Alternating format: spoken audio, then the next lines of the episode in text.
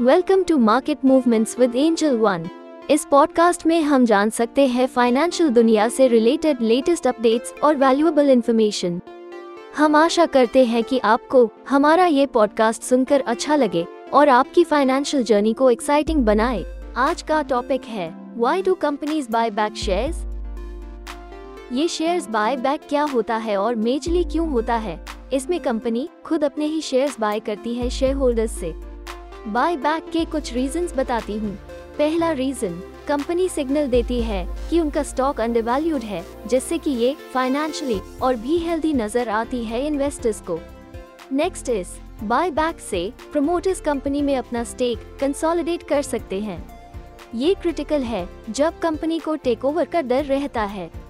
And lastly जब market में negativity रहती है तो अक्सर कंपनीज़ बाय बैक रूट लेती हैं टू इंक्रीज इक्विटी वैल्यू क्योंकि तब नंबर ऑफ आउटस्टैंडिंग शेयर्स कम हो जाते हैं therefore resulting in improved EPS and ROE. So friends, signing off for today. Stay tuned to Market Movements with Angel One. And don't forget to share this episode with your friends and family. Investment in securities market are subject to market risks. Read all the related documents carefully before investing.